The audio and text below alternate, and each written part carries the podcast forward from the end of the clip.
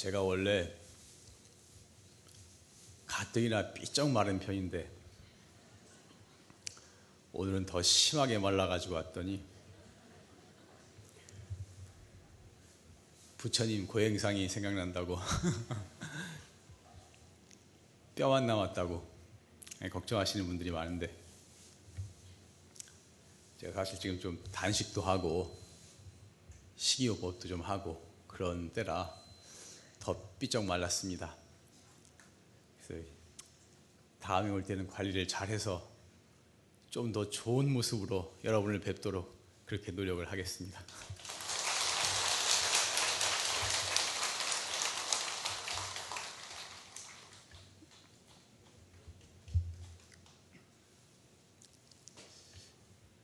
부처님이 어떤 분인가? 부처님이 어떤 분인가? 부처님의 정의에 대해서 여러 가지가 있을 수 있습니다. 보통 많이 쓰는 말이 부처님은 깨달으신 분이다. 우주의 진리를 깨달으신 분이다. 또 대자유인이다. 언제나 마음이 자유로운 분이다. 언제나 행복한 분이다. 이렇게 얘기합니다.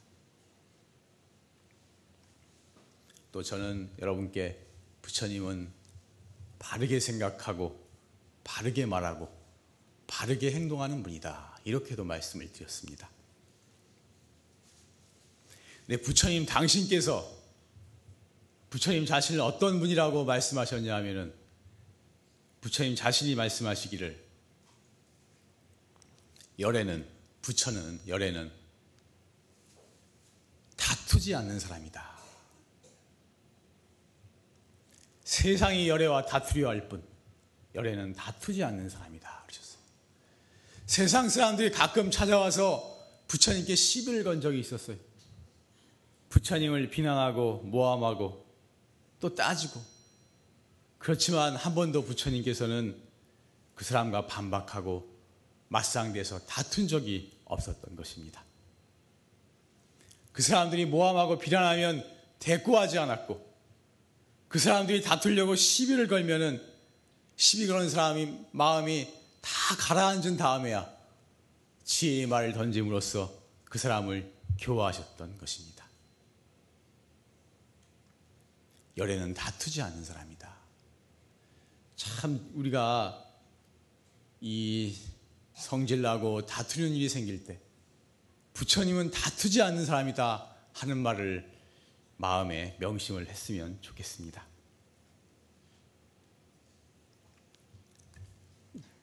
따라해 봅시다. 세상이 열애와 다투려 할 뿐. 열애는 다투지 않는 사람이다.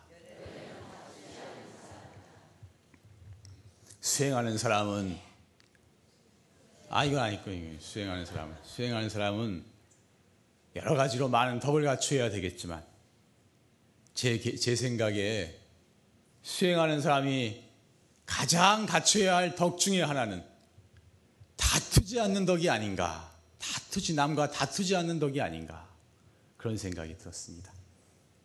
그래서 오늘의 주제는 다투지 않는 덕이다. 다투지 않는 덕이다. 이렇게 잡아왔습니다. 자리 없으신 분이 앞에 와서 앉으셔도 되는데, 여기 이런 데 앉으면 안 되나? 앉아 계신 분들 여기 앉아도 되는데 앞에 앞에 자리 많은데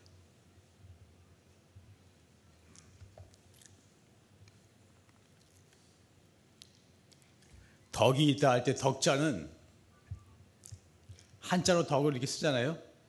이 덕자를 한자를 분해를 하면은 얻을 득자 마음 심자 득심의 준말이라고 합니다. 득심 마음을 얻는다. 덕이라는 것은 마음을 얻는 거예요. 상대방의 마음을 얻는 것을 덕이라고 하는 것입니다. 상대방의 마음을 얻어야 돼요.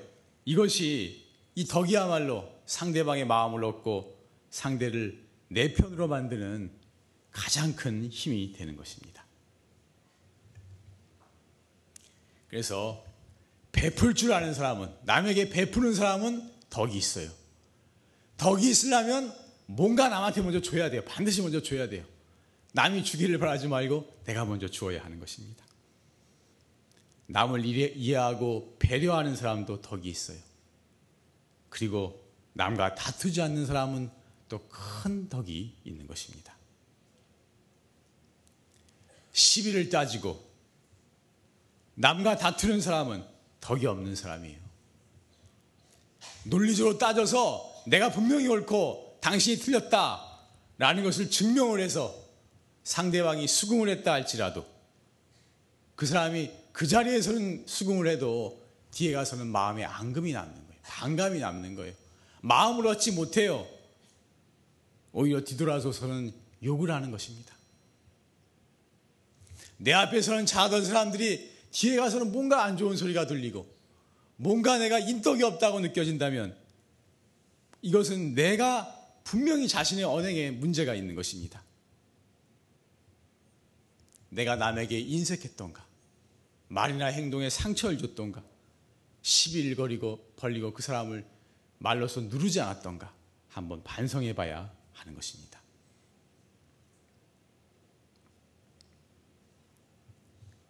중생은 너와 나를 분별합니다.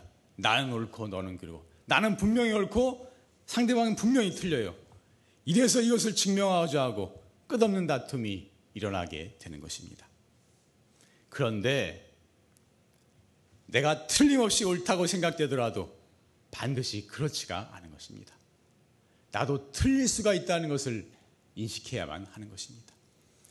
여러분, 내 생각이 분명히 옳고 내 기억이 분명히 옳다고 생각했는데 틀린 기억들이 있잖아요. 분명히 옳다고 생각했지만 틀릴 수 있는 거예요. 나도 틀릴 수 있다. 그 사실을 항상 인식하고 있어야 하는 것입니다. 세상 일에는 따지고 보면 절대적으로 옳은 것도 없고 절대적으로 틀린 것도 없는 것입니다. 여기서는 분명히 옳은 것이지만 아프리카나 다른 나라에 가면 틀린 것이 되는 것이고 여기서는 분명히 틀린 것이지만 딴 데에 가면 또 옳은 것이 될 수도 있는 거예요. 시대에 따라서 상황에 따라서 절대적으로 옳은 것은 하나도 없는 것입니다. 그래서 이 인간 세상의 모든 것은 인간 세상에 나타나는 모든 것은 다 상대적인 거예요. 우리 도의 세계, 부처님의 깨달음의 세계는 절대적인 것입니다. 이 마음을 깨닫게 되면 다 통하는 세계예요. 옳고 그름이 통하고 생과사가 통하고 있고 없음이 통하고 잘나고 못남이 통하고 모든 것이 다 통해버리는 절대의 세계가 드러나게 되는 것입니다. 그렇지만 우리 인간 세상의 모든 것은 다 상대적인 거예요. 절대적으로 옳은 것은 하나도 없는 것입니다.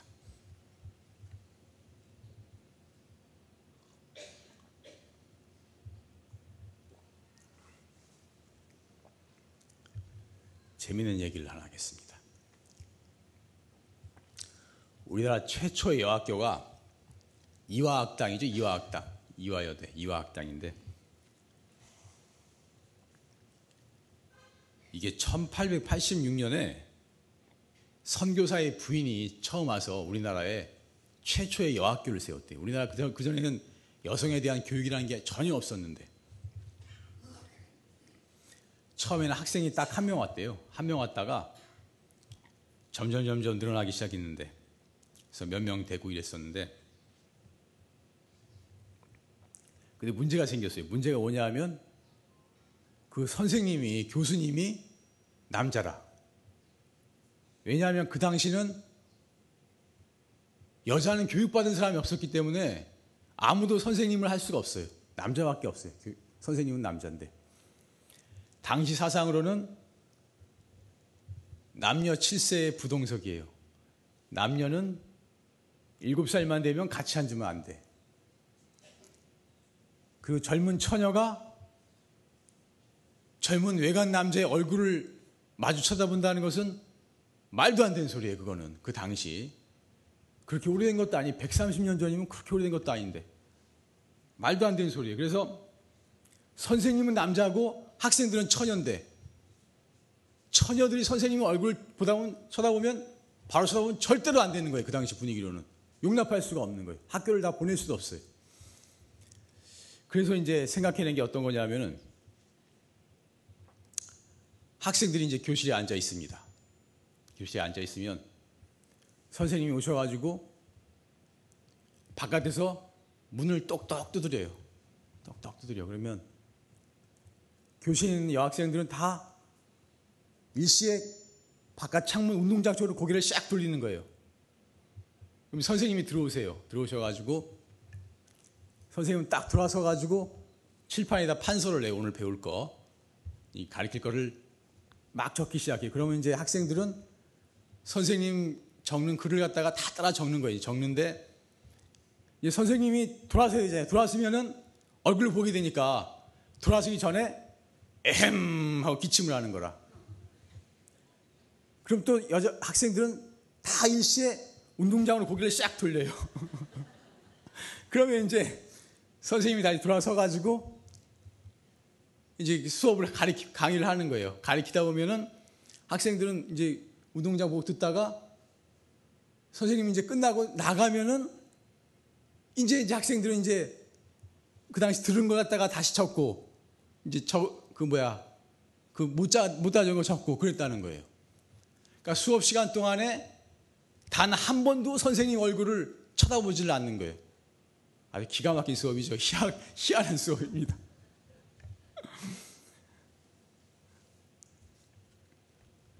왜 이런 얘기를 하느냐?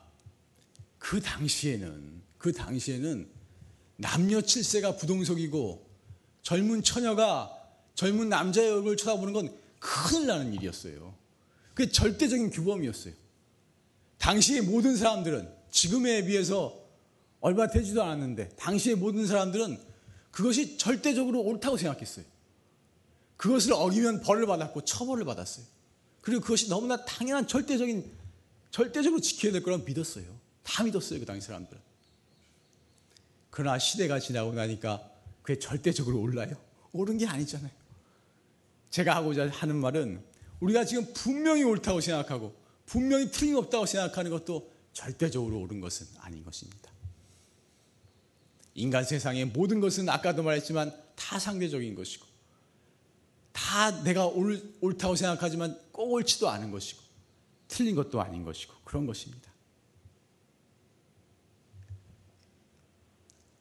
그래서 부처님 법은 어떻게 되어 있느냐? 부처님 법은 무엇이 옳고 무엇이 그르다고 하시느냐? 부처님께서는 부처님은 그렇게 말했어요. 어떤 것은 항상 옳고 어떤 것은 항상 그르다 이렇게 말한 게 아니에요. 부처님 법문에는 반야신경에 나오듯이 제법이 공했다. 시제법 공상. 이러한 제법이 모든 현상계의 세계가 공해버렸다. 실체가 없다. 이렇게 말씀을 하신 것입니다. 일체의 모든 존재가 다 실체가 없어요. 다 비어버렸어. 다 본래 없는 자리에서 나왔어요. 그렇다면은 본래부터 옳고 그름 자체가 없다는 거예요. 부처님 법은. 부처님 법에는 옳고 그름 자체가 없는 거예요. 이게 기준이에요. 문제는 옳고 그른 것이 아니라 내가 옳고 그르다는데 집착하는 데에 더 큰 문제가 있는 것입니다. 그래서 불교에서는 옳은 것보다도 내가 옳다, 당신은 틀렸다, 그 생각을 버리는 것이 진짜로 옳은 것이 되는 것입니다. 내가 선을 행하고 착한 일을 행하고 악한 것은 버리고 착한 일을 해야 되겠지만 내가 선하다는 그 생각, 그 선한 것을만 해야 되고 그 생각, 그 집착마저도 버려버려야 정말로 더 큰 선에, 더 큰 진리에 도달할 수가 있는 것입니다. 내가 옳다는 그 생각에 내가 선한 것을 행한다는 것에 집착하게 되면 그렇지 않은 사람을 미워하게 되고 그런 사람들을 배척하게 되는 것입니다. 무슨 말씀인지 아시겠어요? 예.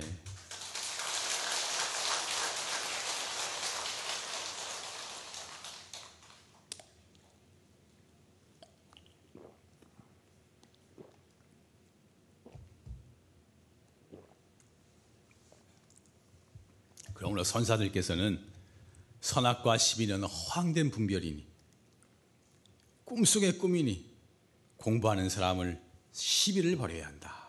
이렇게 말씀하셨어요. 공부하는 사람은 수행하는 사람은 시비를 따지고 옳고 그름을 따지는 것이 아닌 것입니다. 옳고 그름을 따질 때가 있긴 있어요. 언제냐? 공적으로 많은 사람을 위해서 옳음과 그름을 분명히 분별해서 많은 사람의 이익을 위해서는 그렇게 할 때가 있어요. 그렇지만 사적인 인간관계에서 우리 일상생활에서는 시비를 벌이고 다투지 않는 덕을 기르는 것이 수행자의 자세인 것입니다.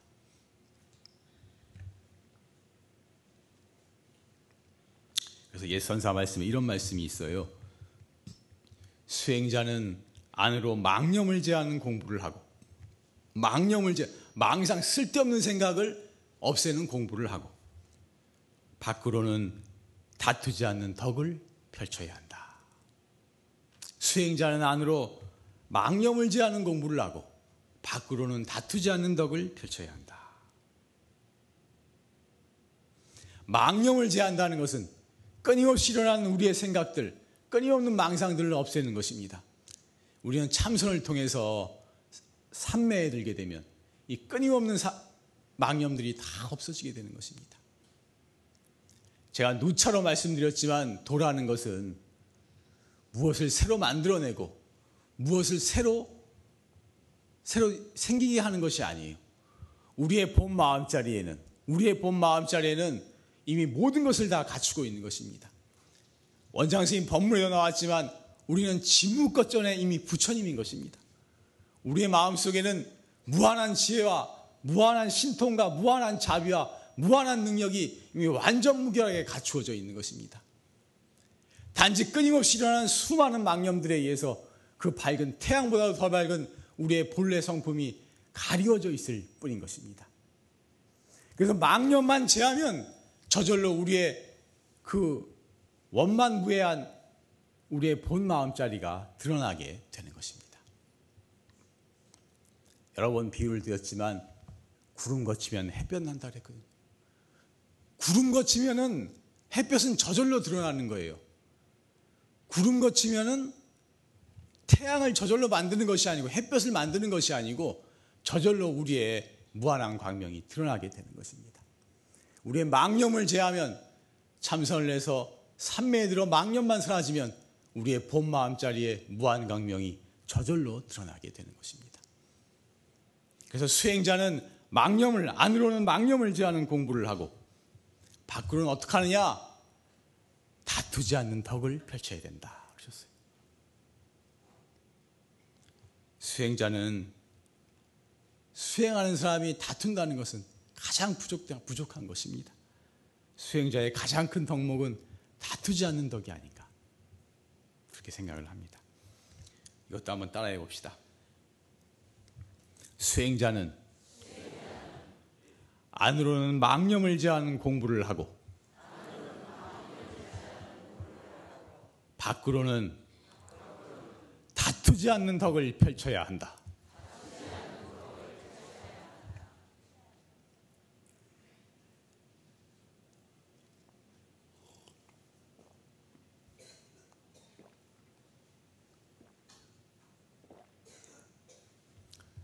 1947년에 6.25 전이죠. 6.25 전이고 이제 우리가 45년에 해방을 했으니까 해방한 지 얼마 안 됐을 때예요. 그때는 한국 불교가 굉장히 어수선해 가지고 정비가 거의 안 돼 있는 상황이었어요.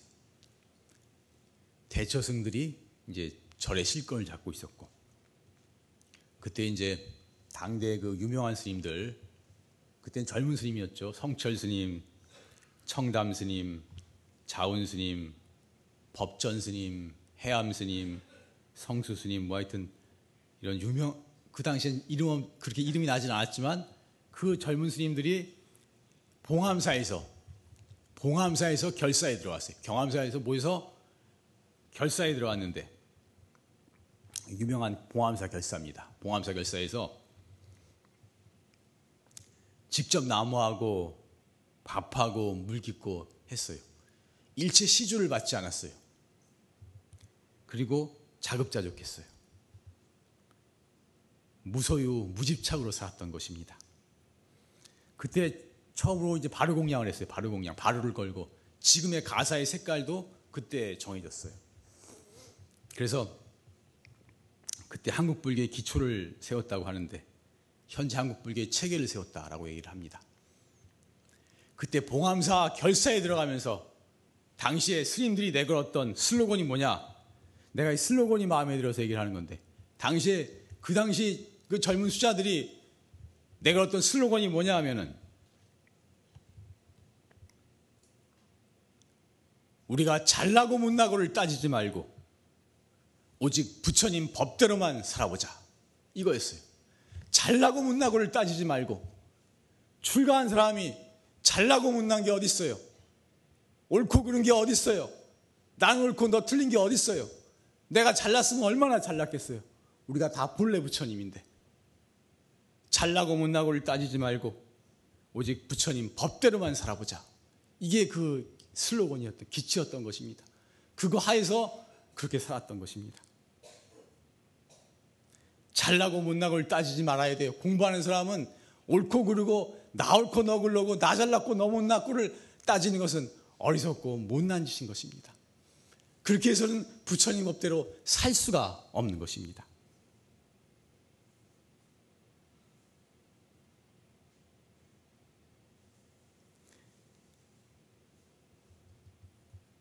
아, 이것도 너무 중요한 말이니까. 슬로건이 마음에 들어서 봉암사 슬로건인데 한번 따라해 봅시다. 봉암사 슬로건이에요. 봉암사. 당시 스님들이 결사에 들어가면서 내세웠던 그 약속들, 맹세 슬로건인데 그 마음을 생각하면서 한번 따라해 봅시다.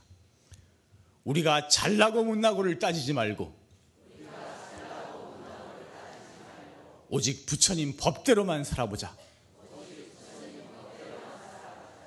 우리가 정말 앞으로 잘나고 못나고 옳고 그르고 나내 것 챙기고 이러지 말고 정말 부처님 법대로 사는 모범적인 승가 공동체가 이루어지기를 전 또 한편으로 발언하고 있습니다.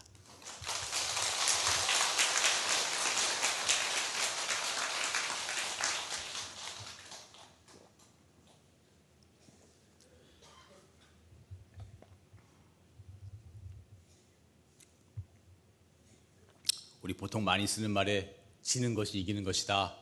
지는 게 이기는 거야 이런 말 많이 하죠. 다들 그런 말 많이 들어보셨죠?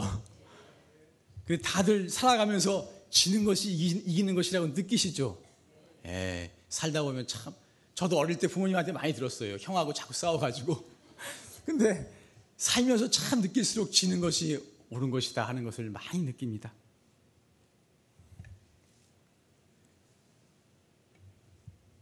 이기는 시비를 따져서 상대방을 누르고 이기려는 사람에게는 사람이 따르지 않아요.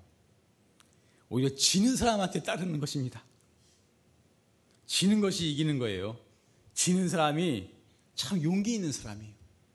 자기가 분명히 옳다고 생각하지만 남에게 져줄 수 있다면 분명히 옳아요 자기가 그렇지만 그 순간 자기가 그것을 꺾고 져줄 수 있다면 그 사람은 가장 용기 있는 사람인 것입니다. 용맹 중에 용맹은 자기가 옳고도 지는 것이라 그랬거든요.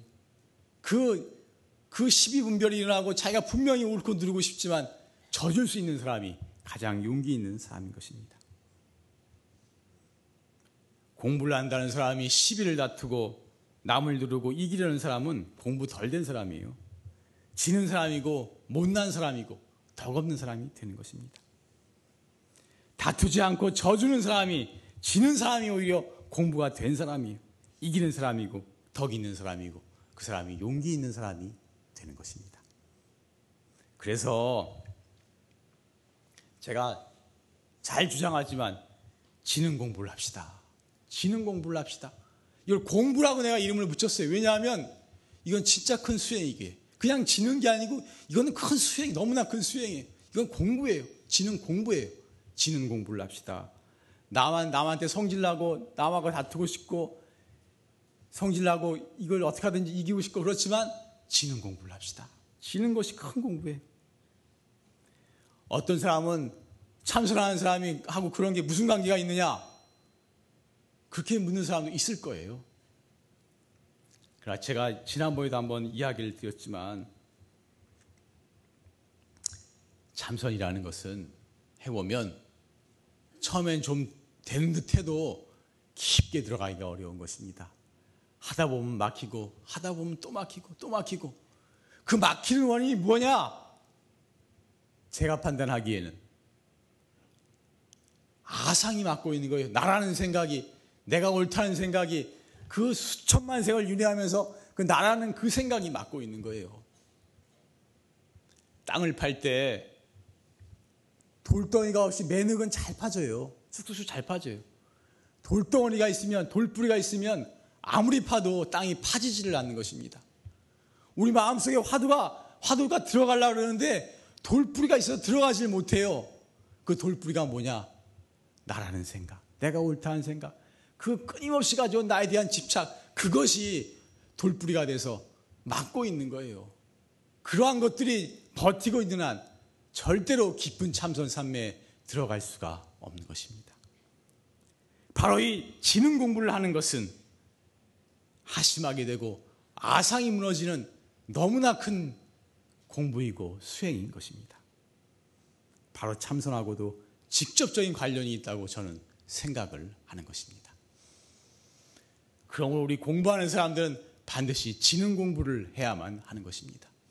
부처님 공부는 이기는 공부가 아니고 지능 공부이고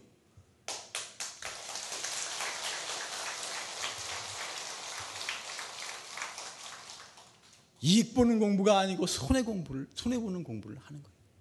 남에게 대접받는 공부가 아니고 남을 대접할 줄 아는 공부를 하는 것입니다. 아, 중요한 게 너무 많아서 이것도 따라해 봅시다.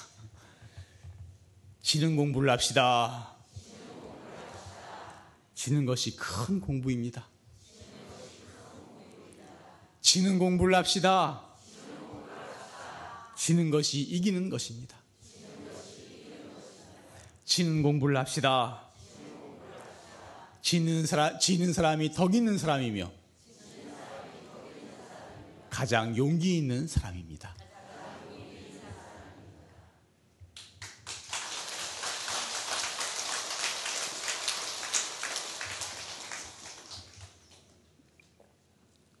또 한 가지 할 말이 있는데 아 이렇게 할 말이 많은지 몰라 한 가지 얘기가 자꾸 줄이려고 그러는데 안 줄여져요. 덕이 있는 사람은 남의 허물을 말하지 않는 것입니다. 뒤에서 남의 허물을 많이 하는 사람은 뒷담화라 그러죠. 뒷담화. 뒤에서 남에게 허물을 많이 하는 사람은 참 덕없이 느껴지고 믿음이 가지 않아요. 그 사람들 내 앞에서 다른 남 욕하면은 남 앞에 가서 내 욕할 거 아니에요. 그 사람 남 욕하는 건 믿을 수 없는 거예요, 그거. 내가 남에게 남 비난하면은 그 반드시 돌아서 돌아서 나한테 되돌아와요. 남 칭찬하면 돌아서 돌아서 또 칭찬이 되돌아와요. 이제 남 욕하는 거, 뒤에서 욕하는 거, 허구의 침뱉기예요. 다 돌아오게 되어 있는 것입니다.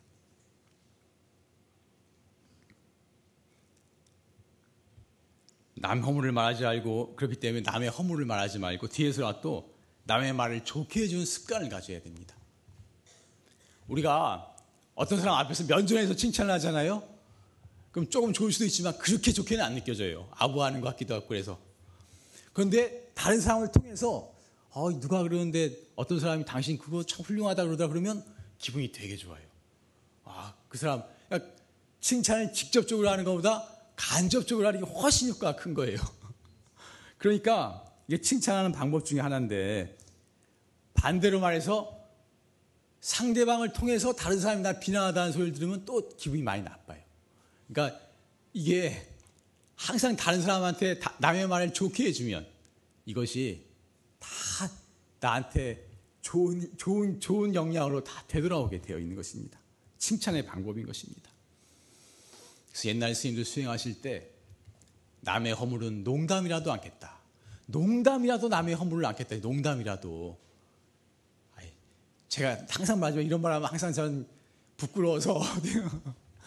그렇지만 옛날 수행하는 스님들은 남의 허물은 농담이라도 않겠다. 그랬어요. 참 새길 말입니다. 농담이라도 남의 허물을 않겠다. 제가 옛날에 용화사 사형 스님하고 좀 두 사람이서 같이 살은 적이 있었는데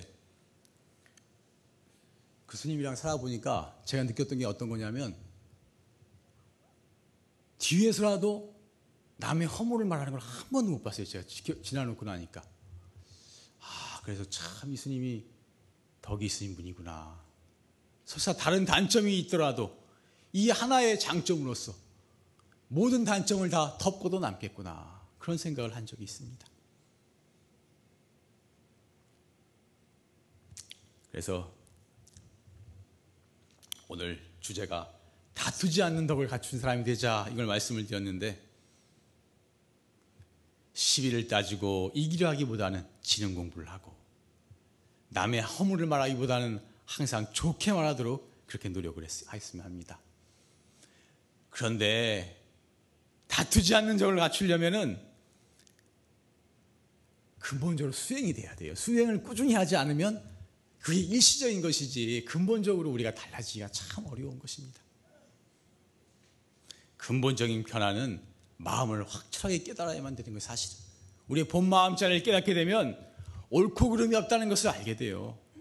다 통하게 돼요. 이 세상이. 우주 만물이 다 통하게 돼요. 모두가 다 부처님임을 알게 돼요. 다툴, 다툴래야 다툴 수가 없게 되는 것입니다. 부처님처럼 다투지 않는 사람이 되는 것이고 모두를 부처님처럼 존중하는 사람이 되게 되어 있는 것입니다. 그래서 우리가 항상 다투지 않는 덕을 베풀고 기르면서 또 한편으로 완전히 우리가 그런 사람이 되도록 마음을 깨닫는 이 공부를 이 참성 공부도 열심히 할 수 있도록 그렇게 했으면 좋겠습니다.